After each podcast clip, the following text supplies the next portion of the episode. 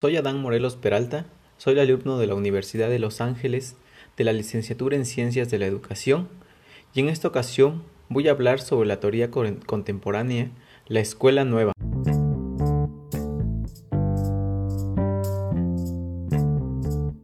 Las corrientes pedagógicas contemporáneas se refieren a los movimientos o teorías que se caracterizan por tener una línea del pensamiento e investigación definida sobre la cual se realizan aportes permanentemente.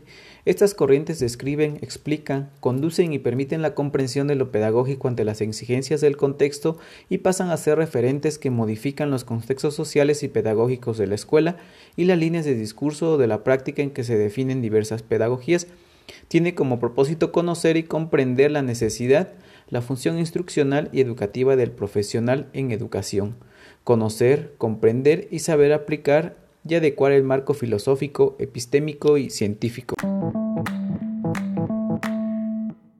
La escuela nueva.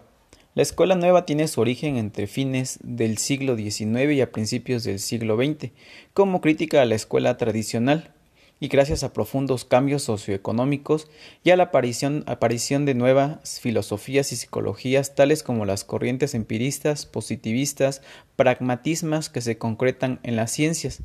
Su método educativo se basa en que el alumno tenga experiencias directas, que se le plantee un problema auténtico, que estimule su pensamiento, que posee información y haga observaciones, que las soluciones se le ocurran al alumno y que tengan oportunidades para comprobar sus ideas.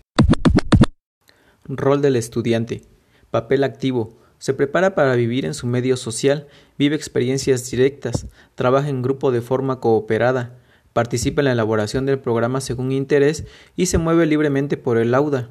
Realiza actividades para descubrir conocimiento. La importancia es por la exigencia y retos debido al desarrollo y las necesidades de las personas por superarse, por ser alguien importante y sobresalir en todos los ámbitos, y es debido a esto que ha surgido la escuela nueva.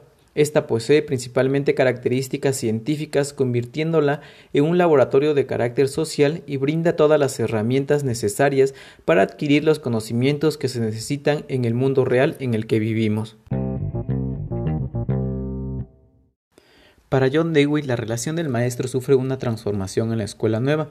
De una relación de poder-sumisión que se da en la escuela tradicional se sustituye por una relación de afecto. La función del educador será describir las necesidades o el interés de sus alumnos y los objetos que son capaces de satisfacerlos. Están convencidos de que las experiencias de la vida cotidiana son más capaces de despertar el interés que las lecciones proporcionadas por los libros. Se trata de hacer penetrar la escuela plenamente a la vida. La naturaleza, la vida del mundo, los acontecimientos serán los nuevos contenidos. Dime y lo olvido, enséñame y lo recuerdo, involúcrame y lo aprendo.